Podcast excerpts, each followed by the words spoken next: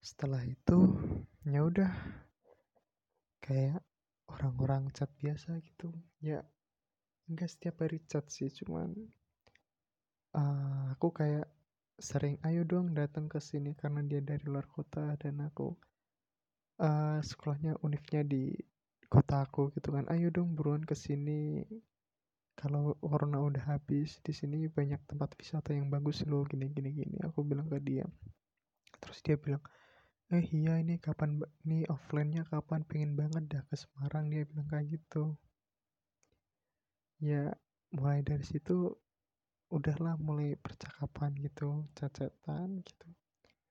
Tapi ya agak agak nyaman juga sih cacatan sama dia. Dan mulai situ gue udah ada kayak ada rasa suka wah kayaknya gue suka nih sama si siapa?